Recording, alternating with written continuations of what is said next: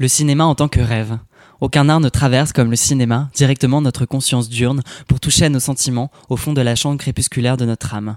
Par cette simple phrase, Bergman comprend le cinéma. Il le transcende. Je m'appelle Malo Morcel et je suis journaliste à Télé 7 jours. Le cinéma est réellement une passion. Vous savez, le genre de passion qui n'est pas juste passagère mais bien ancrée en soi. Le cinéma, c'est un peu l'occasion de s'évader, d'échapper à la grisaille, aux violences qui jonchent la société et notre quotidien. J'ai grandi avec cet art. J'ai fait mes premiers pas sur cet art. J'ai versé mes premières larmes sur cet art. J'ai connu mes premiers émois face à cet art. Enfin bref, je vis constamment avec cet art. Selon moi, le cinéma se définit comme l'art avec un grand A. La décision de créer ce podcast survient suite au visionnage d'une interview d'un cinéaste qui semblait totalement dans l'incapacité de pouvoir s'exprimer librement sur ses œuvres, sur son parcours et sur la relation que celui-ci entretenait avec l'art à cause d'une contrainte de temps imposée par le média qui l'avait invité. Autant n'importe la bobine est l'occasion de laisser libre la parole aux réalisateurs et acteurs pour qu'ils puissent parler de leur parcours, de leur métier, de leur passion du cinéma et de leur rapport à l'art. Ce podcast leur laissera le temps qu'il faudra, 30 minutes, une heure, deux heures pour échanger, apprendre à les connaître, apprendre également à les apprécier comme moi je les apprécie.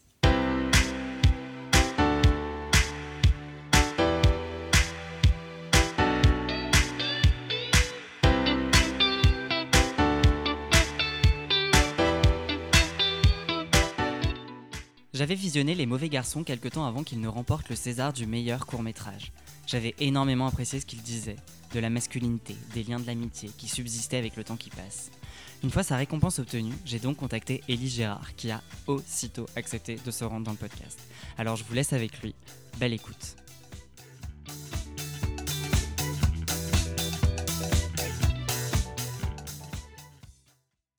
Bonjour Élie Girard. Bonjour Malo. Merci d'être euh, venu dans ce podcast. T'es né en 1983 à Cholet. Comment c'est de naître à Cholet? Eh ben, j'en sais rien parce que j'étais trop petit pour m'en souvenir, euh, Malo. Non, c'est une ville où, j'ai- où je suis né, mais j'ai pas du tout habité, donc je je connais pas. Enfin, mes grands-parents y habitent, donc j'y suis allé plein de fois, mais j'ai aucune idée de ce que c'est que de grandir à Cholet. Et t'as hum, t'as grandi où du coup? Un peu à différents endroits, puis après, assez vite, mes parents ils se sont installés dans l'Indre, dans le Berry, qui Ouais. est une région que peu de gens connaissent parce que c'est un petit peu un trou perdu. Et moi, j'ai grandi là, j'ai grandi à la campagne, un peu, euh, un peu isolé de tout, euh, mais avec euh, du coup ça, ça, ouais, une enfance hyper heureuse, du coup très proche de la nature, euh, très calme, pleine d'amour, etc. Et puis à un moment donné, en faisant, enfin vers l'adolescence, j'ai eu extrêmement envie d'en partir parce que ça offrait aussi très peu d'opportunités. d'éveil culturel et artistique quoi. Comment est-ce qu'on s'adressait à toi quand t'étais petit? Là, par exemple, je vais prendre du temps. Comment on s'adressait à moi quand j'étais petit Mm. C'est une question super difficile, ça. Euh, Comme à l'aîné de la famille, j'étais, euh, j'avais une petite sœur, donc on s'adressait à moi comme un garçon quand même, et, euh, et euh, au plus grand des, des deux, des deux enfants. Donc avec une petite part ouais, de responsabilité quand même, un peu de, il faut que tu, il faut que tu t'assures à l'école, etc. Et moi je me suis quand même pas mal ouais, construit là-dedans quand même, dans l'idée d'assurer quoi. Et tu viens de dire qu'on s'adressait à toi en tant que garçon. Mm. Il y avait, euh, tu sentais une espèce de, c'est des rôles très genrés ou pas? Enfin, on- vous avez une éducation très genrée? Non, franchement, on, on a eu la chance euh, d'avoir une éducation très peu genrée, ce qui est vachement chouette quand tu, euh, quand tu te poses des questions de déconstruction justement après. C'est que du coup, tu as moins de choses à déconstruire que si euh, on t'avait euh, éduqué euh, vraiment très très très genré. Euh, mais quoi qu'il arrive, si tu grandis dans les années, mais même aujourd'hui, hein, ton éducation est genrée, ce qui fait que moi je me souviens par exemple très bien de quand on m'a appris, enfin quand je me suis, j'ai eu l'impression que c'était moi qui me l'auto-apprenais comme un maître yogi à pas pleurer. Et je sais pas d'où est venue cette injonction, mais clairement elle n'est pas venue de de moi tout seul, quoi. Elle est venue du, de, de, de, de, la société, quoi. Et, euh, et je me souviens très très bien d'une période de- qui a duré, je sais pas, un, deux ou trois mois où je me disais, faut pas pleurer.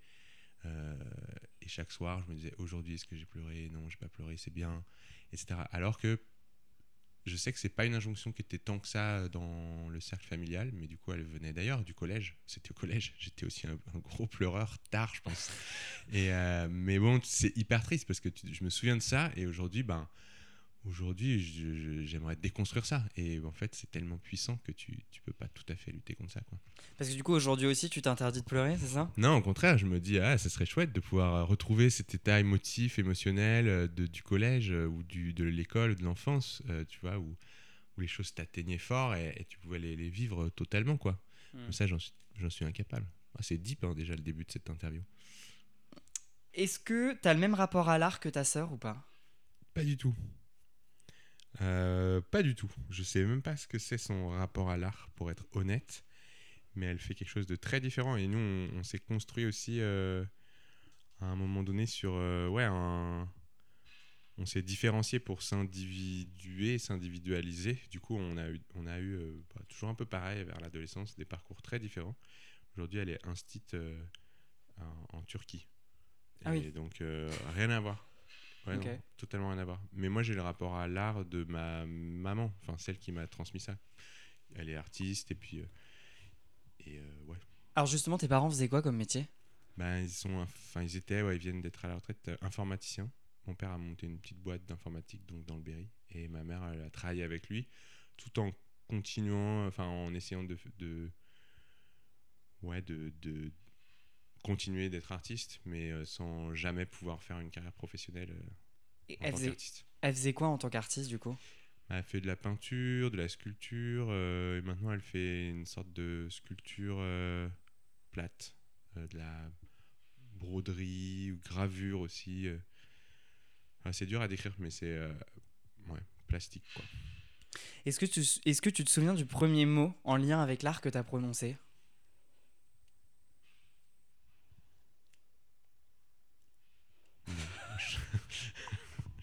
Non, je me souviens pas de ça. Je pourrais t'inventer un truc, mais allez, on va faire très, on va faire très, euh, Véridique. très véridique, donc je me souviens pas. Ok. Euh, est-ce que tu te rappelles de la première fois que t'as tenu une caméra? C'était euh, à un mariage ou une fête de famille. Et euh, c'était un caméscope VHS, quoi. Et les gens dansaient. Des valses, quoi, des choses de mariage de vieux. Et moi, j'avais rien trouvé de plus malin à faire que de bouger la caméra en rythme comme si elle dansait. Alors là, c'est pas très radiophonique le geste que je fais, mais je faisais des sortes de ronds avec la caméra pour filmer les gens. Donc c'était atroce. C'était la pire idée en fait. C'est Ouais. vraiment si tu filmes des gens qui bougent, je pense qu'une première règle c'est toi ne bouge pas. Après éventuellement si tu peux sentir des mouvements, mais globalement il n'y a rien de pire pour rendre un mouvement de corps que de bouger la caméra. euh, stat- statiquement, si tu fais toi-même des déplacements, des travelling, pourquoi pas, mais là, je faisais des sortes de panneaux au bas qui montaient avec les danseurs.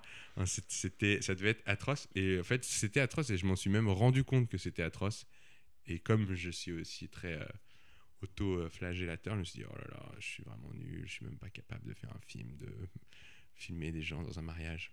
Mais j'avais, tu vois, 12 ans, quoi, peut-être 10 ans, je sais Ok. Et euh, tu voulais faire quoi plus, plus jeune? pas. Euh, photographe animalier. Et ma mère m'a dit, euh, mais tu sais, Ellie, euh, en étant très gentil et très compréhensif, mes parents étaient hyper. ils, nous, ont, ils nous ont appris à, il faut que vous fassiez un métier qui vous plaise parce que c'est ça qui épanouit dans la vie et vous pouvez faire ce que vous voulez, quoi. Donc c'était très très ouvert. Mais quand même, elle m'a dit sur photographe animalier, mais j'ai très tôt, hein, j'avais même pas peut-être 10 ans, même pas. Elle m'a dit, tu sais, Ellie, photographe animalier, quand même. C'est des gens qui restent cachés en planque très longtemps euh, et qui attendent qu'un animal arrive. Ça peut durer très longtemps. Il faut beaucoup de patience. Je dis pas que c'est pas pour toi, mais quand même. Et en fait, j'étais quand même un quelqu'un et je le suis toujours très très impatient. C'est vraiment un des gros gros traits de caractère qui me caractérise. Voilà, désolé pour la répétition. Euh, et du coup, euh, bah, j'ai lâché l'affaire et je pense que c'était une bonne idée. Parce qu'en effet, j'ai aucune patience. Et aujourd'hui, même, je peux pas très difficilement faire du documentaire pour cette raison. Donc, euh, sans parler de traquer des animaux, Mm. juste déjà filmer euh, des gens, je trouve ça trop difficile. Donc, euh, Et ça t'est venu d'où ça? Cette, Photographe animalier? Ouais. bah, il y avait tout pour moi. Il y avait la nature, les animaux et une forme de créativité pour ça, quoi. Enfin, je dirais, ouais, il fallait. Ouais, c'était parfait. En fait, c'est parfait. De fait, moi, c'est des films et je confesse que je continue énormément à regarder beaucoup de documentaires animaliers. De la photo animalière, pas tant, parce que c'est pas très à la mode aussi, mais. Mais ouais, ouais, ça me passionne. Et c'est vraiment. Je trouve qu'il y a tout, en fait. Il y a la beauté de la nature et euh, la- une sorte de raison d'être du cinéma. C'est-à-dire. euh, filmer quelque chose qui existe, le capturer, le rendre euh, de manière extrêmement incarnée, quoi. Donc, ouais, pour moi, c'est génial. Mais Et- j'en ferai jamais, je pense. Et t'a- t'aurais euh, photographié quel animal si t'avais dû. euh, S'il y avait eu un animal qui Les te. vaches. Les vaches Bah, aujourd'hui, je ferais des vaches parce que je les adore, mais à l'époque, euh, c'était trop au quotidien, les vaches. Donc, euh, j'étais obsédé à l'époque par les, les guépards, Mhm. vachement. Pas- beaucoup de félins, mais les guépards. Et, euh, et après, c'est venu plus tard, mais euh, j'avais déjà, déjà que je voulais plus être photographe animalier, mais des, des animaux des mers, des baleines. Ouais. Ouais. Et de quel, de quel type d'animal tu te rapproches? Alors, nous, on avait fait ce jeu-là, j'étais quoi déjà? Ah mince, je me souviens plus. Ouais, je sais plus. Bah, moi, souvent, euh, je, beaucoup de mes pseudos sur internet ou euh, mes signatures, je signe avec une baleine. Mais bon, je ressemble pas à une baleine pour euh, les auditorices qui s'imaginent une grosse baleine. Mais j'adorerais être une grosse baleine. Ouais. Vraiment d'être gros, d'avoir un, un corps qui prenne de la place. Quoi. Ça, je trouve ça vraiment, pour moi, plus on a confiance en soi, ou ça vient avec la, la taille. Enfin, je sais pas comment dire, c'est très étrange. Ok. Et euh, cette envie de- faire du cinéma, elle a, elle germé quand en Alors ça, c'était au collège, en quatrième, grâce à une euh, prof de français, si elle nous entend. Euh, je, la, je la remercie. Je ne sais plus son nom, mais elle était géniale. Et puis comme plein de profs de français, lettres et tout, qui m'ont...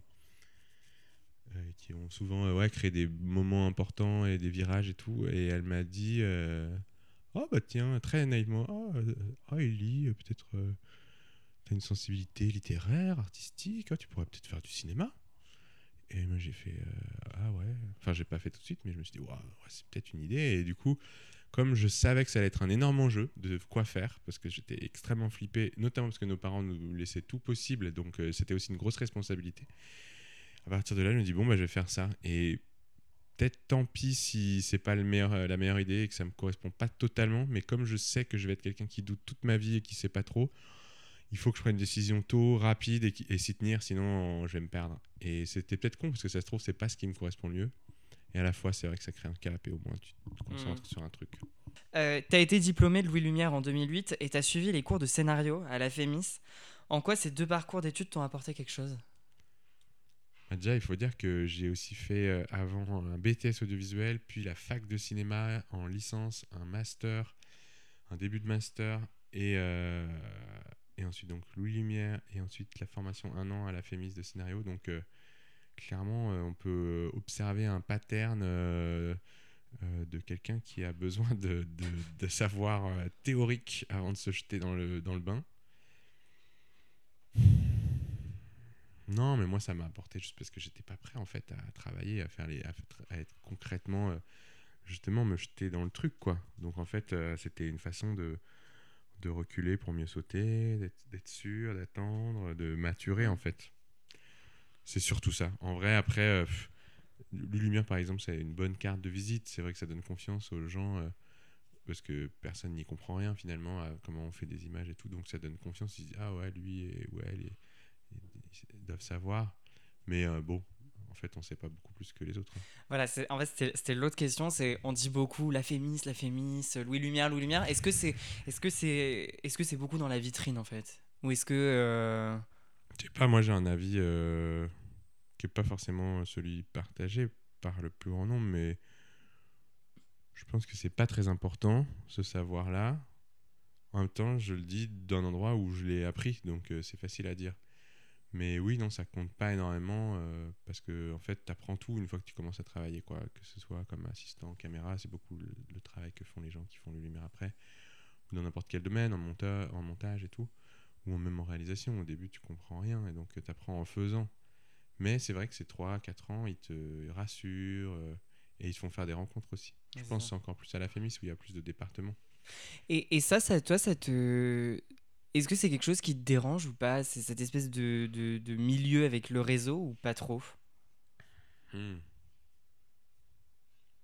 Ce qui est embêtant, c'est les gens qui s'interdisent parce qu'ils se disent euh, justement j'ai pas fait la bonne école, etc. Enfin, l'autocensure, c'est très embêtant et c'est quelque chose qui est amené par la, la violence, euh, entre guillemets, quoique c'est pas si entre guillemets que ça, du réseau et de l'obligation à réseauter et qui, demande des compétences euh, de sociabilité en vérité qui sont euh, assez déconnectées de, du travail parce que même si c'est vrai que c'est un travail en équipe et que c'est important de les relations humaines mais la manière de parvenir à l'endroit où tu veux euh, parvenir elle te demande ouais, des grandes compétences sociables sociales je sais pas. Et ça peut être un peu injuste parce qu'en fait tu peux les avoir et avoir pas grand chose à raconter par exemple ou à faire en- techniquement sur un plateau ou tu peux ne pas les avoir et être quelqu'un de très doué et très utile à, une équipe de cinéma et, du coup mettre beaucoup plus de temps à atteindre ton endroit euh, ton endroit quoi. Et, c'est là où les écoles je trouve qu'elles font elles font euh, elles nivellent un petit peu tout ça. Parce que si tu et moi c'était mon cas j'étais vraiment nul euh, pour me vendre ou pour exister dans un groupe etc donc le fait d'assurer mes arrières avec un bagage universitaire enfin je sais pas comment on dit euh, académique Mhm. ça, ça m'aidait. Mais en vrai, moi, je conseillerais à tout le monde qui est euh, à l'aise euh, et qui a un petit peu de, de panache et de, de culot à, à pas forcément passer par toutes ces étapes et juste à frapper à quelques portes, passer des coups de fil et dire je veux être sur un plateau et voir comment ça se passe pour voir si ça me plaît. Ouais. Alors là, je parle d'un milieu spécifique qui est le tournage. Mais c'est un peu pareil en post-prod ou en, en écriture, c'est pareil en vrai. Même au scénario. Il y a des gens qui ont fait ça, qui appellent des scénaristes et qui disent Je veux apprendre, prends-moi en mentorat, en sous ton aile ou explique-moi. Et, et parce que t'as- tu le dis au bon moment, avec de la Voilà, bonne façon à la bonne personne. Mais il faut avoir ce talent-là. Ouais, c'est ça. Ouais. Oui, mais des fois, on peut avoir quand même ce caractère-là et se prendre quand même euh, Hmm. que des portes euh, fermées, quoi. Tu vois ce que je veux dire ou pas? Ça sent le vécu. non, pas du tout. Si, bah, un peu. Enfin, c'est arrivé que des fois, on... enfin, moi, je sais que j'ai contacté des personnes en leur disant Est-ce que vous pouvez m'aider? Est-ce que vous pouvez, euh, comme tu dis, bah, me prendre un peu sous votre aile, etc. À chaque fois, c'est euh, Ah bah non, je peux pas, j'ai pas le temps, euh, j'ai pas. Donc, c'est compliqué aussi. Enfin, Ouais, bien sûr. Mais ouais. parce que c'est peut-être pas la bonne personne au, au- au bon moment à qui Mm. tu t'adresses. Mais à un moment donné, ça, le- ça l'est et ça change tout. Et je pense que c'est c'est des rencontres. hein, et ça et ça t'aligne et ça te fait évoluer, bondir, passer des marches, Mm. plus, que, plus que toutes les études en vérité, je pense, vraiment. Tu penses, toi, que du coup, ouais, les études, ça sert pas. à- Enfin, c'est plus un bout de papier, quoi. En gros. Non, c'est même pas un bout de papier, parce que le bout de papier sert à rien, dans le Ouais. cinéma, en tout cas. Enfin, je parle pour ce que je connais. hein. Mais c'est plus un. Ouais, c'est comme du développement personnel, quoi. C'est comme aller chez un psy où tu grandis pour toi et, et c'est du temps pour le faire. Donc tu fais ce que tu veux de ce temps aussi. Soit beaucoup de rencontres, soit des expériences semi-pro de films d'étudiants ou des trucs comme ça. Soit euh, voir des films. Moi, c'est ce que j'ai fait. J'ai vu vraiment énormément de films euh, à la fac et parce que j'avais un complexe d'infériorité euh, sur le- la culture et tout. Donc j'ai vu énormément de films. Et ça, bah, c'est vrai que si j'étais intermittent du spectacle sur des plateaux en tant que je sais pas quel assistant régie ou image ou quoi, j'aurais pas eu ce temps. Donc euh, ouais, ça a été uti- utile aussi comme ça. Tu voyais combien de films par semaine? Bah, je sais pas, ça a été variable, mais à un moment donné à la fac, je me souviens que j'allais vraiment tout. vraiment, quel débile. C'est pas ça, c'est pas ça que ça devrait servir à l'université. On devrait s'amuser, faire la fête, rencontrer des gens. Moi, à midi, j'allais voir un film à la pause Ouais. déj. Et donc c'était soit à la médiathèque, soit à la cinémathèque de la fac. Voilà, donc ça faisait au moins ça. Et après, peut-être il peut y avoir un le soir au cinéma. Ok. J'avoue, ça a été très variable, tu vois. Euh, En ce moment, exemple, je me rends compte que j'ai pas vu de film depuis 4 mois.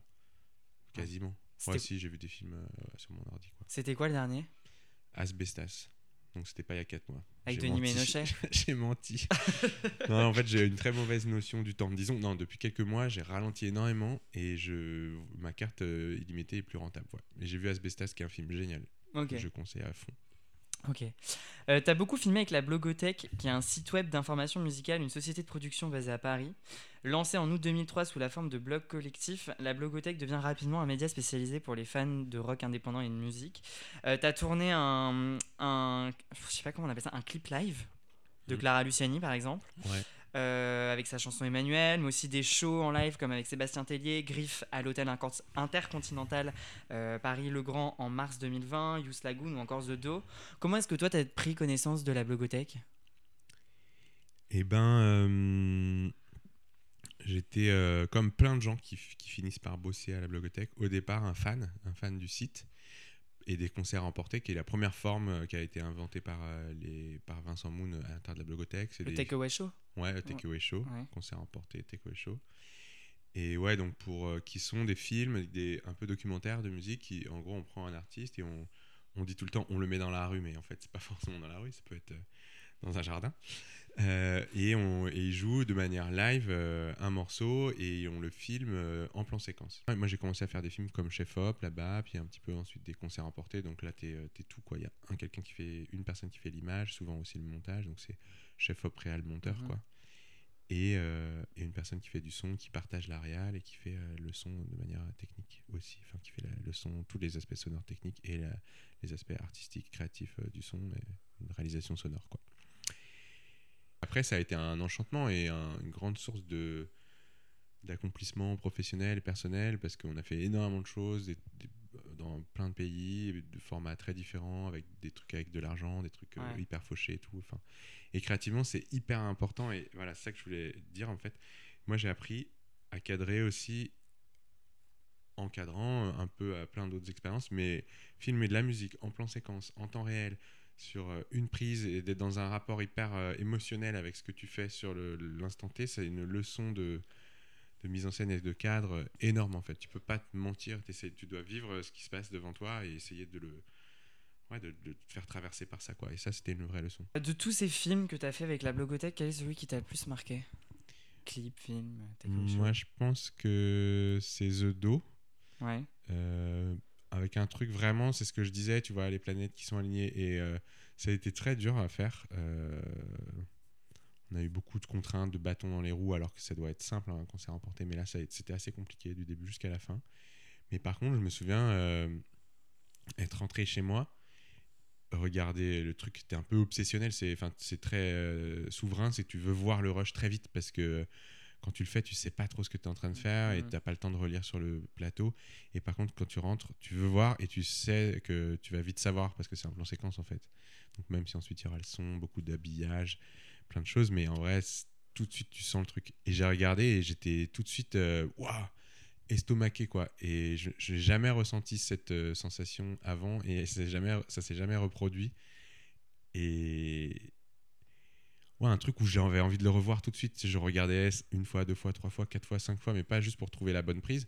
Mais ça me faisait déjà plaisir de le revoir. Et un truc de magie ouais, qui s'est opéré. Et je pense qu'en vrai, c'était c'était eux quoi. Enfin, c'est encore cette histoire d'écrin. Euh, Olivia à ce moment-là. euh, qui, qui donnait quelque chose d'assez euh, ouais une sorte de grâce ces morceaux là dans cet arrangement là aussi que je trouve hyper émouvant leur relation à eux à ce stade là enfin je pense que tout ça ça transparaît ça transpire dans leur performance.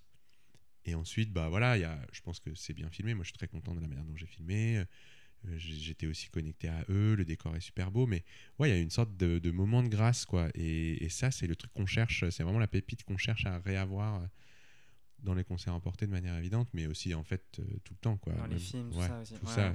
Mhm. et en fait, c'est très rare. Hum, C'est très rare d'être content des rushs ou de les regarder dans leur au début quand ils sont bruts et d'être un peu euh, genre waouh d'avoir des paillettes et tout quoi. Et tu sens, enfin moi en ce moment-là, j'ai senti que ça dépendait pas de moi. Enfin, c'était une sorte de de grâce qui était la communion des éléments quoi. Ouais, je vais te dire mystique, mais il y a un peu de ça ouais. Donc, tu as tourné ensuite Mauvais Garçon, qui est un moyen métrage qui raconte une amitié entre trois garçons qui se voient être scindés lorsque l'un des leurs s'apprête à avoir un enfant. Ce, ce moyen métrage te vaut au César celui du meilleur, du court, du meilleur court métrage en 2022. On va y arriver. Euh, tu as récupéré pas mal de prix avec ce film. J'imagine que ce film t'est venu suite à une histoire personnelle? C'est plus à un moment euh, où euh, j'avais un peu plus que 30 ans et je, voulais. en fait, j'ai toujours écrit beaucoup de scénarios sans les faire. C'était aussi pas une très bonne idée, mais je mettais beaucoup de choses dans les tiroirs et c'était une manière de me former à l'écriture. Et donc, euh, d'écrire sur les choses qui, que je connaissais toujours. Et du coup, au moment où j'écrivais ça, j'avais un peu plus que 30 ans. Donc, je pouvais, je pouvais parler du moment où on a 30 ans, qui peut être un moment de de bascule quoi entre euh, une sorte de début d'adulte et puis de passage à l'âge adulte ou de nouvelles dimensions bref. Et cette dimension pour moi elle est incarnée notamment dans le fait de faire famille. En l'occurrence c'était ça que je voulais raconter. Euh, c'est personnel dans le sens où oui il y a beaucoup de moi dans certains personnages et certains moments certaines anecdotes mais c'est aussi un film d'amitié et c'est aussi un film de qui rassemble beaucoup de choses qu'on m'ont raconté des amis en fait. Et c'est vraiment comme ça que je l'ai conçu en, en étant un peu un réceptacle à plein d'histoires, d'anecdotes, de, de personnes qui me touchaient. euh, euh, et euh, voilà, en rassemblant beaucoup, beaucoup de choses. Et ensuite, en le, un peu comme un monteur, en réassemblant, montant, utilisant, utilisant des choses qui venaient de diverses sources pour, un, pour remises dans un seul personnage, des choses comme ça. Et ce qui est sûr, par exemple, c'est que c'est pas forcément un film qui m'est que personnel, mais par contre tout est personnel ou tout a existé. Enfin, c'est un film où toute la matière est entièrement. euh, rien ne sort de mon imagination de manière pure et dure, quoi. C'est une sorte de patchwork de plein de. Ouais. C'est une sorte de patchwork. Après, que ça fait un peu triste de dire patchwork parce qu'on a mais- l'impression. Non, mais c'est vrai. Mais en fait, c'est ce que je te décris. Ouais. Mais ça a été le processus. Et à la fin, j'espère que c'est euh, organique et que Oui, ça oui, ressemble oui, pas à un patchwork. Non, non, Mais non. en effet, c'est plein d'inspirations de plein de gens qui se ressemblaient. Où moi, je voyais des échos, des cousinages, etc. Quoi. Est-ce que tu dirais que t'es un mauvais garçon ou pas? Euh, oui. Euh, dans le sens où dans le sens du titre de ce film moi je- ce film il s'appelle les mauvais garçons parce que je veux qu'on s'attende à avoir des bad boys c'est-à-dire des loupards c'est-à-dire des mauvais garçons au sens euh, Ouais. au sens où on l'attend et qu'en fait en progressant dans le film on se rend compte que c'est un autre c'est autre chose et c'est parce que le film s'appelle comme ça et parce qu'on est entre guillemets déçu de cette attente que ça nous interroge sur qu'est-ce que c'est un garçon et qu'est-ce que c'est le genre. Et eux ils sont mes personnages. Et comme moi-même c'est des mauvais garçons dans le sens où ils ils arrivent pas où ils ont un problème avec euh, le fait de performer la masculinité.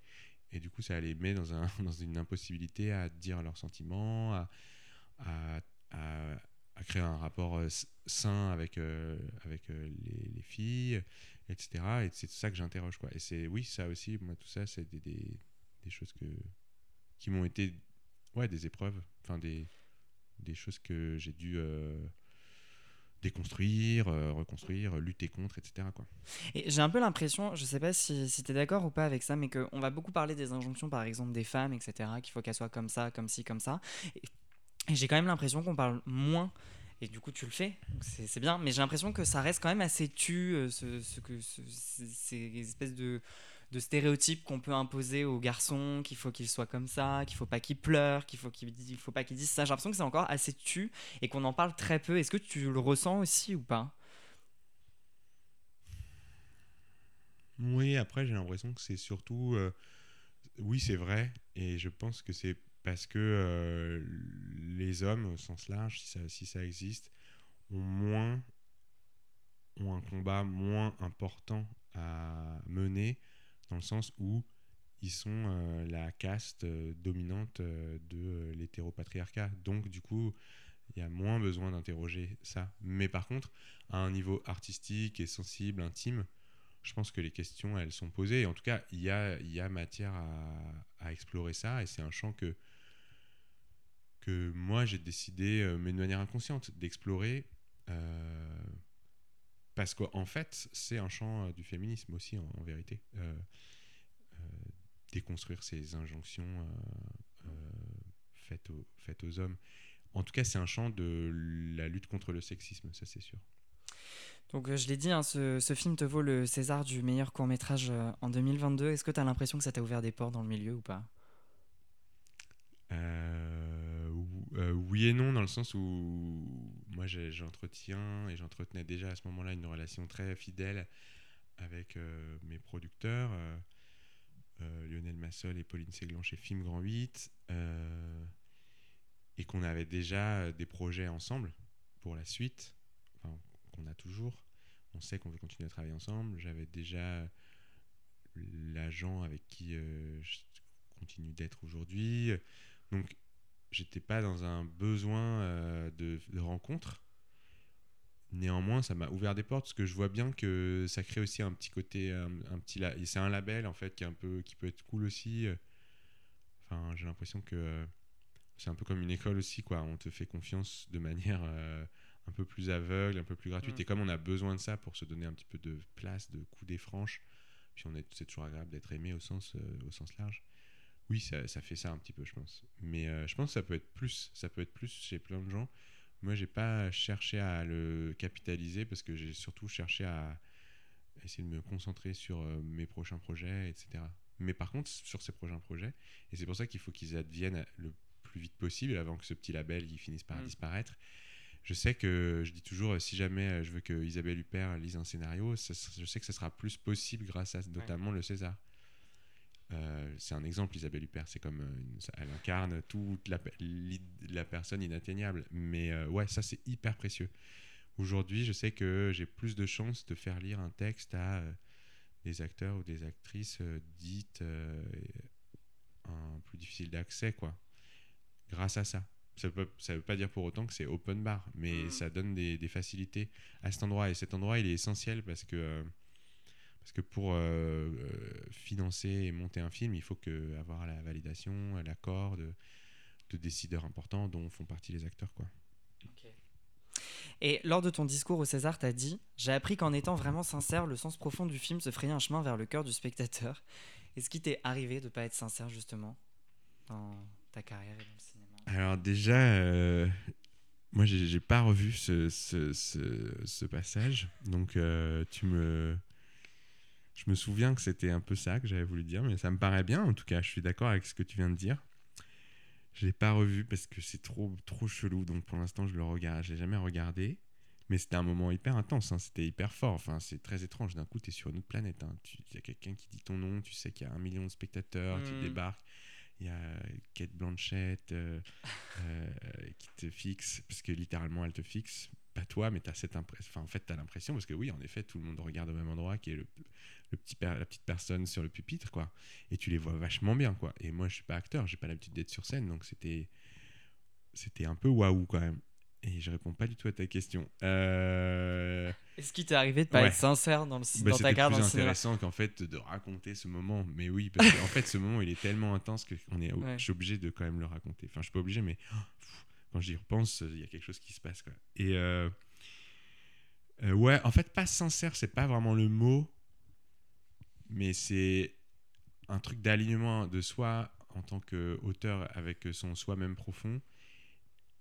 Ça plus euh, une responsabilité à prendre des risques de se dévoiler en fait. C'est-à-dire, moi, quand je suis arrivé à la Fémis, sur le truc d'atelier scénario, je me suis vraiment fait un peu cette promesse de de se dévoiler euh, pour produire quelque chose qui sera intéressant, prendre ce risque-là, quoi, ce risque un peu de la mise à nu. Et tu vois, ça revient à ce qu'on disait au début, ce, ce moment où, euh, quelque part, en tout cas moi je le relie à ça, ce moment où dans la vie d'un garçon, mais je pense dans la vie de tout individu qui grandit en société, on te, on te pose des interdits, notamment voilà, pas pleurer, etc., qui te ferment les portes. Et voilà, se réemparer de ce, de, de, ce parcours, le déconstruire pour dire au contraire, il faut que je parvienne à euh, euh, être sincère, c'est-à-dire ne plus ne pas se cacher en fait derrière des choses. Dans un premier temps. Ensuite, ça, ça crée une matière souvent un peu indigeste et impudique en fait. Et ensuite, c'est le travail aussi de l'art, je sais pas, de, ou la création, ou le cinéma, ou ce que tu veux, enfin, ce que, quel que soit l'art dont, tu t'empares, de recréer des couches, soit de pudeur, ou de forme, ou d'élégance, ou de beauté, ou d'universalisme. Moi, c'était vachement ma question. Je disais comment rendre cette histoire euh, le plus universelle possible, c'est-à-dire qu'elle ne touche pas que des garçons urbains de 30 ans, sinon j'aurais vraiment raté mm. tout, quoi. Et euh, voilà, lui donner une dimension euh, ouais, le plus universelle possible, sans non plus prendre la grosse tête et en croyant que... tu vois, en parlant vraiment de son endroit, mais en essayant de l'adresser à tous, quoi. Et je suis hyper content parce que le trajet du film, et je sais pas si le César euh, illustre cette réussite, sans doute d'une certaine façon, mais ce qui pour moi l'illustre plus, c'est quand dans les salles de cinéma, il y a des, des grands-mères qui viennent me voir en disant Ah, ces, deux garçons m'ont hyper touché. Euh, voilà, ou des femmes qui viennent me voir en disant ah, j'aimerais, j'ai compris, euh, j'ai fait un voyage dans l'intimité de d'hommes, ou alors des garçons qui viennent me voir en disant ah, je, je me reconnais, j'aimerais j'aimerais être plus souvent représenté comme ça à l'écran. Et en fait, euh, ça, c'est là où tu te dis, ouais, il y a quelque chose qui a été fait, euh, qui était ce que je voulais faire au départ. Après, tout ce que je viens de dire, c'est hyper genré, alors que moi, au contraire, j'aimerais euh, que justement, il n'y ait pas de différence entre un spectateur homme, une spectatrice femme qui regarde ce film. Mais de fait, sans doute, mon angle, ça a été, ça s'appelle Les mauvais garçons. Il n'y a que des, des, des garçons et dans, le film quasiment. Euh, mon oncle, ça a été ça. Donc, euh, ouais, ouais. En avril-mai 2022 euh, est sortie sur nos écrans la série Platonique qui raconte l'histoire de Yann et Elsa qui quittent ensemble leur conjoint et qui font colocation ensemble.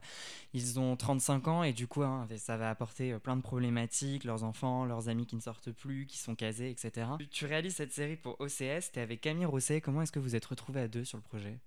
Elle, elle a 35 ans, lui, il a, il a un peu plus 40. Je dis parce que c'est un détail, on s'en fout, mais à la fois on s'en fout pas dans le sens où euh, nous on voulait pas. Enfin, moi, j'aime pas quand on prend un acteur pour lui faire croire qu'il a un autre âge. Donc, au final, on avait écrit des gens de 35, mais lui, il a un petit peu plus et on l'a assumé et c'est comme ça. Et, et c'est un peu plus le daron et, c'est cool aussi. Euh, bah, en fait, on, avec Camille, on, vivait ensemble quand on a écrit euh, la série. Et euh, du coup, on l'a conçu. On s'était toujours dit, on travaillera pas ensemble parce que ça fera trop de choses. Et et à la fois voilà de partager énormément de choses ensemble. À un moment donné on était ça s'est passé comme ça en fait. On était devant une série qui s'appelle euh, Better Things qui est une série géniale.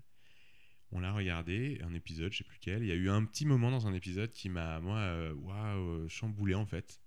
Une scène où c'est euh, l'histoire d'une amie qui s'engueule avec sa meilleure amie enfin les deux amis s'engueulent parce que l'une s'est séparée de son mec a divorcé et et fait un peu une injonction à l'autre euh, de faire la même chose. C'est ça qui m'a rendu heureux, ça m'a libéré, tu devrais faire pareil, ton mec c'est un connard, il se trouve que c'est vraiment un connard. Et l'autre lui dit mais putain c'est pas parce que toi tu l'as fait que tout le monde est capable de le faire, arrête de prendre. Et c'était un, conflit hyper fort et à la fois hyper puissant, intime parce que ça c'était des, problèmes de vie et tout. Et je me dis waouh c'est fou à partir de cette situation de départ, je suis sûr qu'on peut créer toute une histoire entre ces deux amis quoi. Et j'ai dit ça à Camille euh, en mode, euh, voilà, euh, exercice intellectuel, tu vois, on peut imaginer des films chaque jour, ça fait travailler notre cerveau créatif, mais sans, voilà, sans plus que ça. Donc moi j'ai lancé cette première graine et elle, est revenue le lendemain en disant, tu sais, j'ai vachement réfléchi, en fait, ouais, je pense que c'est super cette idée, j'ai envie d'écrire cette série et tout. Mhm. Et là, elle était forte parce que, parce que voilà, elle a su justement prendre, et ça après, ça a été toute notre collaboration, c'est vachement passé comme ça. Moi, je disais beaucoup de trucs, dont de la merde. Et elle prenait les, les, trucs intéressants. Et elle a ce talent de savoir euh, sélectionner euh, ce qui a de la valeur dans l'océan de choses qui en ont moins. Et en fait, je me rends compte que ouais, dès le début, elle a, elle a fait ça. En fait, elle a dit ah ouais, ça, ça m'a intéressé. J'ai réfléchi. Je pense que c'est intéressant. Faisons ça. Et on a commencé à écrire comme ça. Au début, un peu, voilà, on savait pas où ça allait. Et puis, il y a eu un moment où un, virage où on a eu envie vraiment que ça devienne euh, sérieux. Et, à partir de là, Ouais, pas mal. Toutes les, choses se sont vraiment passées euh, de manière très simple. Euh, Camille, elle avait aussi une, grosse aura positive euh, du fait de sortir de la série Irresponsable qu'elle a écrit avec son frère, qui est vraiment une série géniale. Et, du coup, voilà, elle était, un peu, elle était un peu très forte dans la dramédie 26 minutes, qui était ce qu'on voulait faire. Et elle est toujours, hein, d'ailleurs. Mais disons qu'il y a plein d'autres gens qui, qui, en ont fait depuis aussi. Mais et du coup, ouais, ça c'est, ouais, les, les, les, briques se sont, se sont alignées euh, assez vite, en fait, très vite même. Et on a euh, euh, rencontré des producteurs, choisi un producteur. on est allé voir Tetra Media avec cette production. Ils ont dit oui très vite. Et hop, et après, on s'est retrouvé avec voilà, un planning de deux ans, quoi, en gros. un an d'écriture, puis tournage, puis post-prod. Ok. Et vous pensez à une saison 2 ou pas? Euh, oui, on y pense. Enfin, moi, euh, je sais qu'artistiquement, on y pense. Euh, parce que moi, je pensais pas que j'aurais la force, en vrai, de, refaire tout depuis le début. Mais aujourd'hui, je sais que j'aurais la force. Et on aurait même des idées, nous, de ce qu'on voudrait faire. Maintenant, en termes de production, diffusion, enfin, je suis pas sûr qu'on ait les mêmes, tous les mêmes envies, le diffuseur, le producteur et nous. Mhm. et que OCS puisse euh, faire une saison 2. Enfin, voilà, c'est plus des trucs d'industrie en fait qui feront que je pense pas que ça arrive. Et nous, on avait conçu euh, la série pour qu'elle tienne en une saison. Et je pense qu'elle tient vraiment en une saison. C'est très bouclé en fait. Tout en laissant une option de saison 2. Hein. Donc c'est aussi mhm. possible. Mais euh, voilà. Je pense pas que ça va arriver. Ok. mais c'est pas grave. C'est pas. Moi j'aimerais bien que ça arrive, mais j'en souffre pas que ça arrive pas parce que c'est aussi un, un délire en fait. Les séries OCS, c'est très peu d'argent, une quantité de travail euh, démentielle. Enfin, c'est fou en fait. Enfin, on s'en remet euh, pas si facilement, pas si vite. Enfin, c'est très très violent. Est-ce que tu dirais que ta relation avec le cinéma et les séries, elle est platonique ou pas? Ça, c'est euh, là, là, tu poses cette question et du coup, tu es content parce que ça fait une bonne question. Et à la fois, moi, je suis bien dans la merde parce que c'est en même temps, je peux dire tout et n'importe quoi. Ça. Euh, elle est pas du tout platonique. Elle est religieuse, en fait. C'est vraiment. euh, c'est alors, ça peut être aussi. En fait, elle est tout sauf platonique, dans le sens où elle est religieuse, dans le sens où moi, j'ai signé un papier, un contrat avec moi-même, avec mon sang, en étant euh, petit, euh, enfin, en étant jeune quand même. Et pour l'instant, en n'ayant jamais sorti de. en n'ayant jamais dérogé à, à ce contrat qui est absolu pour moi et j'en ai besoin, sinon je sens que tout, peut s'écrouler. Et elle est pas platonique dans le sens aussi, dans le sens aussi où c'est passionnel. Et donc, dans la passion, il y a de l'amour-haine. Et, et euh, il y a souvent beaucoup, beaucoup d'amour. Et je vais beaucoup voir de films. Et euh, je suis moins sériephile que la plupart des gens, mais j'en vois aussi.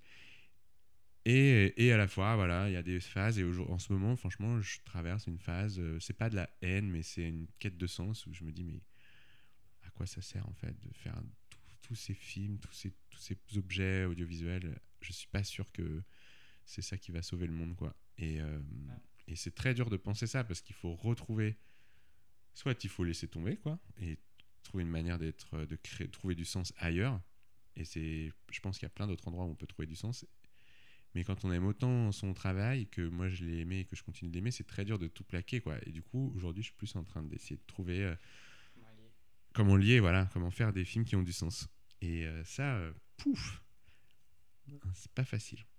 Et quelle, quelle thématique ferait que le monde pourrait aller mieux? S'il fallait trouver une thématique ou deux. euh, Je pense que c'est à la fois thématique et le, le cinéma doit s'emparer sérieusement de l'écologie, de, du rapport à ce que va être notre futur collectif en tant que civilisation, euh, de euh, la déconstruction euh, du patriarcat et de euh, la réflexion sur, euh, enfin, représenter euh, d'autres types de façons de faire famille, d'autres types de façons de faire des enfants, d'autres types de façons de s'aimer, d'autres types de façons de performer le genre, etc. Bon, bref, je pourrais faire une liste immense Mhm. et vous voyez quel genre de liste j'ai envie de faire. C'est vrai, donc ça, ça serait thématique, mais c'est plus que ça en fait. C'est aussi formel, c'est-à-dire comment créer des récits qui transforment les gens et comment créer des formes de récits qui soient des récits désirables pour euh, notre futur commun, comment créer des récits qui guérissent de nos, de nos souffrances contemporaines. Moi, je crois à ça. Je crois à la, à la puissance du cinéma à guérir, euh, à guérir les, à deux choses en fait, à guérir euh, le contemporain et à, et à proposer des, des, des récits, des mythologies, on va dire au sens simple, hein, pour le futur. Et euh, j'ai beau y croire, pour l'instant, je me sens pas encore outillé pour euh, hmm. le faire advenir comme ça sur le papier, quoi. C'est, ça me paraît être énorme. Donc voilà. Et entre euh, platonique et mauvais garçon, on a, on a l'impression que la trentaine, c'est un âge qui est compliqué. Où j'ai l'impression qu'il y a quand même une sorte, certaine solitude. Est-ce que euh, si on n'est pas, en gros, hein, si on n'a pas, euh, si on n'a pas une famille, si on n'a pas des enfants, passé 30 ans, est-ce que finalement, et qu'on est en gros célibataire, est-ce qu'on finit pas un peu par être seul? Bah, par exemple, tu dis 30 ans, à la fois, j'ai l'impression, moi, que ces deux fictions, elles accompagnent un, un- une- euh, Enfin, elles les personnages vieillissent. Enfin, les, les personnages Mhm. de- des mauvais garçons, ils ont 30 ans, et ceux de 35, platoniques, oui. ils ont 35. Ça s'est fait avec quelques années d'écart chacun. Donc, euh, je pense que les personnages, ils vieillissent souvent avec leurs auteurs, et moi, ça me va. Euh, maintenant, oui, moi, moi c'est ma grande peur, c'est qu'en effet, vieillir, c'est c'est de, être, euh, devenir seul, mais, euh, mais je le défendrai pas comme, euh, comme un étendard politique, c'est juste une, une blessure personnelle, quoi. Hmm. Mais c'est bien, enfin c'est bien, tu as vu ça, je peux pas te, je peux pas te contredire, en tout cas. Ok. Mais, mais ta question était plus complexe que ça, était mieux que ça, donc j'ai oublié les détails, mais... Est-ce que quand on a quand on a euh, quand on est dans la trentaine, qu'on a entre guillemets pas de famille, pas de qu'on n'a pas construit sa Mhm. famille, est-ce que finalement on finit pas par être un peu seul dans une certaine solitude? Ouais, en tout cas, c'est vrai que moi, je vois planer le risque de finir seul. Mais par contre, voilà, c'est ça. C'est là où la question était plus intéressante. C'est que euh, je défendrai pas l'idée qu'il faille faire famille, c'est-à-dire euh, une vision étroite de comment ne pas être seul. Enfin, clairement, il y a mille façons de pas finir seul ou de pas être seul en fait. C'est pas la question de finir euh, qui peut être euh, qui hyper vaste. Là, finalement, moi, dans ces deux fictions, euh, j'ai et on, avec Camille, exploré vachement le thème de l'amitié, c'est-à-dire comment l'amitié est un remède aussi à la mélancolie ou à la solitude. Et je pense que c'est fondamental de le dire, puisque enfin, l'amitié est une, forme d'amour juste un petit peu différente que l'amour de couple, quoi. Mais il y a encore plein, plein, plein d'autres formes de relations et de façons de relationner qui doivent être explorées par la fiction parce que c'est plein de solutions pour ne pas être seul. Si jamais c'est ça votre grande angoisse, moi c'est la mienne. C'est plus ça que la mort. La plupart des gens, ils écrivent pour euh, lutter contre euh, la mort au sens très large, quoi. Des euh, voilà. Pour rester ancré dans. Ouais, soit pour rester vivant, soit pour se faire croire qu'on va pas mourir, soit pour laisser une trace. Enfin, c'est toujours un rapport mm. très fort à la mort. Enfin, souvent un rapport très fort à la mort, la création.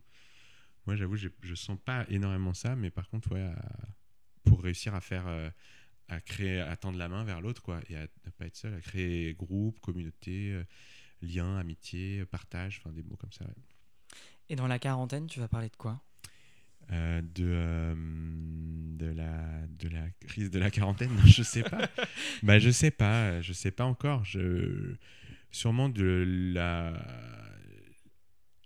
révolution. Je crois qu'on peut vraiment se changer toute la vie. On peut vraiment retomber sur ses pattes inventer des, nouvelles, euh, nouvelles choses jusqu'à tard. Donc, euh, euh, on, peut se réinventer à tous les âges. Je ne sais pas si les personnages que je vais écrire, ils ont 40 ans. Mais je sais que je vais pas. J'ai l'impression, aujourd'hui, ce qui se passe, je te le confie alors que je devrais peut-être pas, parce que ça, tout est possiblement. ça peut être amené à changer, mais j'écris sur l'utopie et ça. Et ça à la fois la force euh, de création euh, qu'est euh, l'utopie et comment elle peut faire advenir des rêves et les rendre concrets, et à la fois la force de destruction qu'est l'utopie parce que les rêves sont jamais à la hauteur de, ce qu'on essaie de faire advenir, quoi. Cette dialectique-là. Parce que justement, ça, du coup, j'ai lu que tu étais en train de développer ton premier long métrage avec Grand 8. C'est ça, il me mmh, semble? Avec Film Grand 8. Film Grand 8. du coup, c'est les premières que tu peux donner, c'est ça? Franchement, je peux pas te dire plus parce que je sais pas plus. Aujourd'hui, euh, je suis en train de réfléchir, euh, m'ouvrir au monde pour euh, un peu comme j'imagine. En fait, le truc, c'est que après les mauvais garçons, on a fait platonique et platonique, c'était un tunnel et donc on a écrit et réalisé, post-produit, machin. Et moi, j'ai l'impression d'avoir pas vécu. Donc aujourd'hui, je sais pas quoi raconter parce que je sais pas imaginer in abstracto des choses. Donc là, j'essaie de faire une phase de d'ouverture à des, des, histoires et euh, je sais pas encore laquelle va me tomber dessus quoi. Et quel conseil tu prodiguerais à des étudiants qui souhaitent se lancer dans le milieu du cinéma? Bah, De se lancer dans le milieu du cinéma. Franchement, moi je crois pas. Enfin, c'est très très. Je suis pas du tout dans un, un, endroit où je peux donner des conseils, mais mais euh, de le faire en fait. Enfin, ouais. C'est parti pour la deuxième partie. Ouais Mais les 7 madeleines déposées sur les 7 marches d'Elie Girard. Bah allez. Euh, T'es à Cannes, tu, tu, montes sur la première marche et là tu as une enveloppe avec marqué Premier art, l'architecture. Si tu devais choisir une architecture qui te touche, ce serait laquelle et pourquoi? Ah oui, d'accord. Euh, waouh. Alors, architecture, c'est parti. Architecture, euh, j'en sais rien. Non, ah si, tiens, moi, un bâtiment qui me touche, qui est récent, c'est euh, le TGI, le tribunal de grande instance à la porte de Saint-Ouen, qui est sublime, que je trouve vraiment merveilleux. Moi, j'ai des bureaux, j'ai la chance là, depuis récemment, d'avoir un bureau en hauteur, donc je vois tous les, tout Paris et notamment euh, lui, et je trouve très beau de loin, et aussi très beau de près quand on est proche, parce qu'il est énorme. Je sais pas si les gens euh, le visualisent, mais il est trois gros blocs, c'est énorme. Enfin, un, tribunal euh, de cette ampleur, c'est énorme. Et trois gros blocs posés l'un sur l'autre en déséquilibre, en fait. On croit que ça tient pas, ou que c'est sur le point de tomber. Et je trouve que ils ont réussi à, ouais c'est la balance quoi la justice et donc ça c'est très beau mais bon c'est très banal hein, ce que je dis c'est Renzo Piano qui a aussi fait euh, Beaubourg qui est un bâtiment que j'adore mm. aussi donc c'est peut-être pas un hasard peut-être ce type me me parle profondément ok tu montes sur la deuxième marche là pareil une enveloppe avec marqué deuxième art la sculpture une sculpture qui touche laquelle et pourquoi? Moi, j'ai très peu de sensibilité à la sculpture. Et c'est vraiment l'endroit où je. Pouf Je comprends même pas. Sur, dans les, je vais beaucoup au musée, voir des expos. Et par exemple, dans les expos classiques, enfin, je veux dire, euh, les expos des musées, quoi, les expos permanentes, souvent, je saute le rayon sculpture. Euh, j'ai ni honte ni pas honte, c'est pas la question, ça ne me touche pas. Euh, voilà, j'aime bien La Porte des Enfers de Rodin à Orsay. Ok. Troisième marche, troisième art, les arts visuels qui regroupent la peinture et le dessin. Oh bah dis donc, ils auraient fait. Il n'y a qu'un seul euh, art pour tout ça? Eh ben. Bah ça, moi, c'est ma, c'est ma première euh, passion. C'est pour moi, c'est le. C'est euh, ouais, c'est ce qui me touche le plus. Et aujourd'hui, euh, j'ai toujours mes peintres favoris, euh, mais aussi beaucoup de ouais, de graphistes, d'illustrateurs qui me touchent énormément. Ah, Il faut que je fasse un choix, c'est ça en gros? Bah, c'est Odilon Redon. C'est peut-être mon- le peintre qui me touche le plus. Et une peinture en particulier ou pas? Hmm, non, je dirais la peinture d'Odilon Redon. J'aime vraiment autant ses natures mortes que ses peintures très fantasmagoriques. Il a fait des gravures en noir et blanc. Enfin, ouais, non, j'aime presque tout autant, ouais. Quatrième art, c'est la musique. Une euh, chanson. non, ça, c'est interdit. Impossible.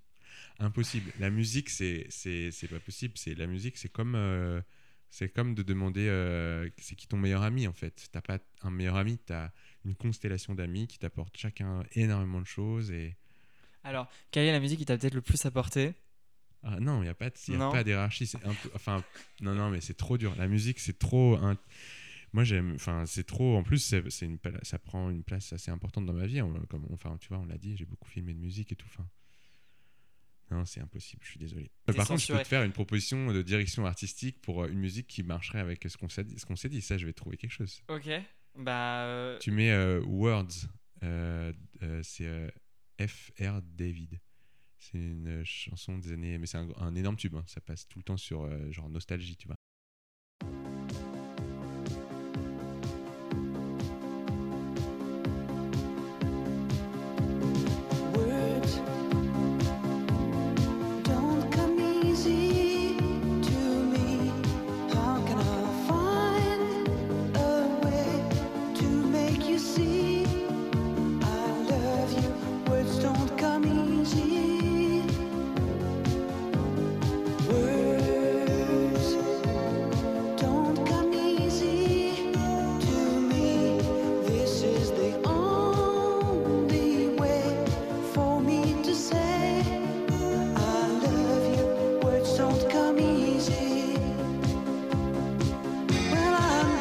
star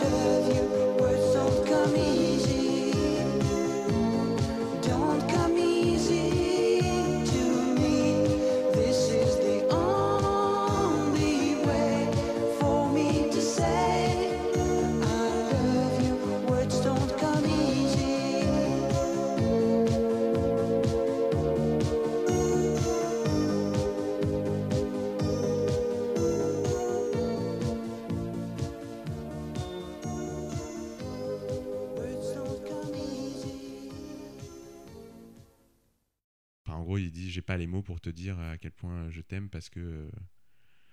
Parce que je suis un garçon, quoi. Enfin, non, Ouais. peut-être c'est pas pour ça d'ailleurs, je sais pas. Moi, je projette ça et je pense que c'est ça qui va faire résonner avec notre émission. Cinquième art, c'est la littérature qui regroupe la poésie, les romans et tout ce qui se rattache à l'écriture. Ah ouais, c'est pareil, c'est aussi large que ça. Moi, je pensais qu'il allait y avoir un roman, puis des poèmes, puis des. J'étais chaud là, je commençais à me chauffer depuis la première marche. Ben, moi, j'étais, euh, j'ai beaucoup lu à un moment donné quand j'étais euh, dans ma campagne justement et que je pouvais pas faire. euh, et maintenant, beaucoup moins. J'en sais rien, moi.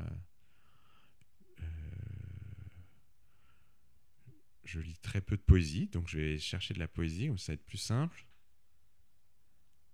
Ah, en même temps, il y a deux choses qui me viennent. Ah.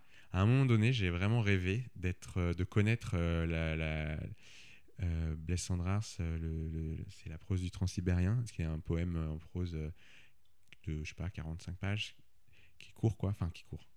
Et j'ai- mon rêve, c'était de le connaître par cœur. Mais plein d'acteurs le connaissent par cœur ou connaissent Ouais. bien plus de textes que ça par cœur. Et du coup, je me dis, c'est possible, quoi. Et j'ai pas réussi, quoi. Mais j'adore, j'aime énormément ce texte. C'est très, très adolescent, euh, et etc.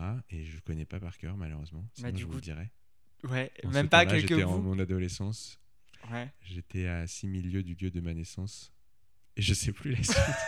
J'avais réussi à prendre la première page. Mais la poésie, c'est bizarre que je te parle de ça parce que c'est pas du tout quelque chose que je lis beaucoup. Euh, Ah, il y a un autre poème, un autre, les, les Victor Hugo, euh, les, les- la légende des siècles. Ça, je pense que c'est une transe. Ça, j'adore le lire et j'aimerais bien l'enregistrer pour pouvoir l'écouter. Je pense que tu mets ça dans les dans les gares ou dans les métros, les gens seraient plus zen. Alors que c'est très, c'est guerrier, c'est épique, c'est mythologique, c'est intense. Mais euh, je sais pas, c'est c'est un flow aussi. Tu peux ne Mm. pas écouter le sens des mots. C'est c'est un train quoi. C'est c'est- moi je trouve ça sublime. J'aimerais trop faire un truc avec ce texte, mais je suis incapable. Je sais même pas ce que ça raconte en vérité. Je sais pas. euh, J'ai pas de.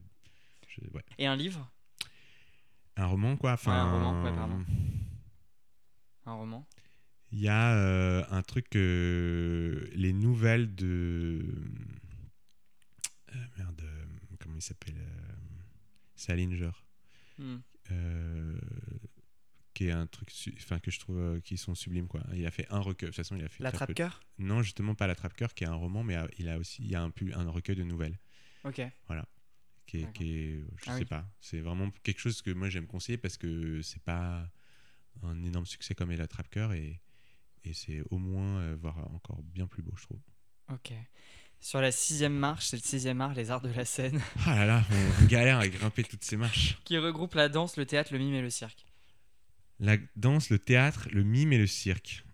Euh, Je vais prendre ce que je connais moins. Oui.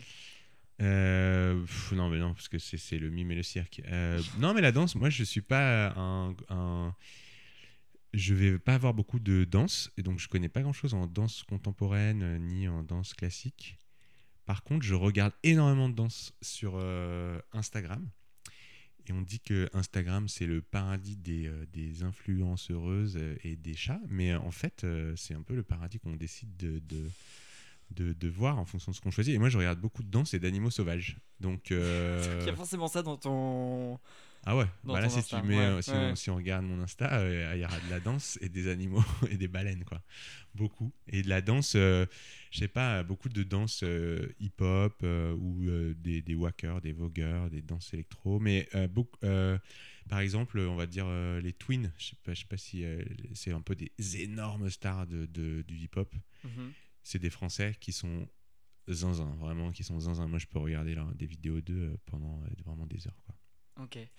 Et t'avais un travail à faire? Ah bon? Ouais. Oh, tu m'avais c'est dit. pas- Quoi Si, m'as mais dit? par téléphone, mais c'est vrai que j'ai pas, j'ai Ah pas ouais, repensé à, le oh faire par mail. Euh, c'était le 7 art, du coup, la 7 marche, c'est le 7 art, c'est Ouais. le cinéma. Ouais. Est-ce qu'il y a un film et une scène en particulier qui t'inspire dans ta manière de réaliser ou pas? Euh, Jusqu'à la dernière phrase, là, le dernier mot de la phrase, je t'aurais trouvé des trucs, hein, mais alors, euh, qui m'inspire dans ma manière de réaliser, je sais pas. Moi, mon film, j'ai décidé, un peu comme j'ai décidé de faire du cinéma à un moment donné, j'ai décidé mon film préféré, ce sera euh, Deer Hunter, euh, Voyage au bout de l'enfer.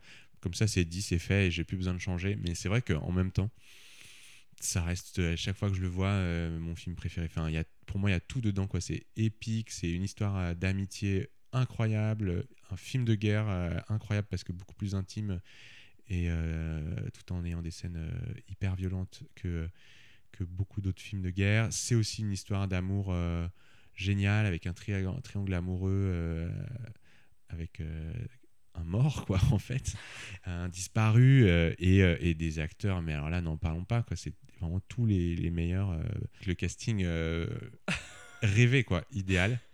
Donc je sais pas si ça m'inspire, mais c'est vraiment, euh, c'est aussi un peu écrasant. hein. Mais euh, ouais, c'est vraiment un film que je trouve euh, vraiment ph- phénoménal. Et après, dans les scènes, il y a des, il y a rien qui, enfin, je sais pas, je pense à rien, mais en fait, il y a, par exemple, il y a une scène. Enfin, dans plein de films, il y a des scènes qui me transcendent et qui, même si des fois les films sont pas ouf, mais il y a une scène dans un film qui est ouf d'ailleurs, qui est dans le Van Gogh de Piala Mhm. Que je cesse de que je ne que j'arrive pas à comprendre tellement euh, elle me bouleverse et tellement euh, elle est faite de, de peu de choses. Et c'est ça qui m'inspire. C'est j'aimerais arriver à faire des, choses aussi minimalistes et aussi bouleversantes. C'est une scène vers la fin du film où c'est le lendemain d'une fête dans un cabaret enfin, en gros un, bordel enfin une maison close où euh, les gens se, se, se, se lèvent et c'est une scène de danse en fait de musique. Il y a un truc de groupe et de musique et, et c'est assez documentaire. En fait, ce qui est- ouais, c'est ça, je pense, qui est, qui est beau, en fait, c'est que c'est documentaire. Alors même que Piala, à ce moment, il filme une époque euh, qui est pas la sienne et qui est complètement reconstituée, en fait, qui est totalement dans l'artifice. C'est que des gens en costume, dans un lieu qu'il a fallu sans doute recréer, etc. Et, et pourtant, il atteint un truc de, ouais, de vérité documentaire, quoi. Et ouais, c'est aussi un cinéaste de chevet, hein, je l'ai dit. Ok. Donc c'est parti pour la dernière partie qui s'appelle À bout de choix. T'as Et un encore ou une deux partie choix. Ouais, Ah, t'as un, deux ou trois choix et tu choisis un choix. Euh, Élie ou Gérard? Élie, le prophète. Blanc ou noir?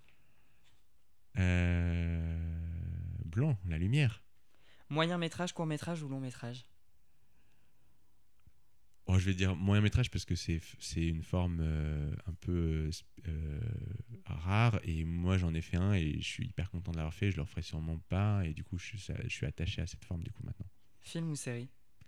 Film. Paris ou banlieue? Bah, Paris en fait, je sais même pas pourquoi je réfléchis. Euh, La banlieue c'est l'incarnation de, de- de- du non-choix, de l'entre-deux et qui, qui, me, qui fait très peur. Louis Lumière ou La Fémis? Aucune idée. Euh, Clip ou Takeaway Show? Euh, les deux. Échanger, discuter ou dialoguer? Échanger. Artistique ou créatif? Créatif c'est déjà bien. Bon garçon ou mauvais garçon? Surtout ni l'un ni l'autre.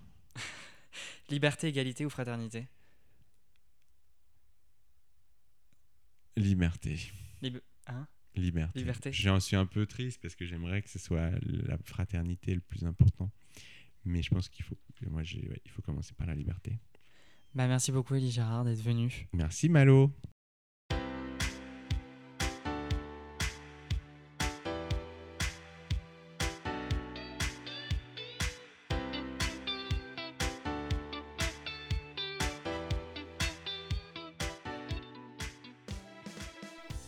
Merci à Elie Gérard pour sa venue dans le podcast. Merci aussi à Camila Santos pour la prise son, ainsi qu'à David Valigny pour le magnifique générique composé pour l'émission. Merci aussi à vous qui écoutez ce podcast. N'hésitez pas à dérouler la bobine en partageant le podcast sur vos réseaux sociaux et en suivant la page Instagram qui porte le même nom que l'émission.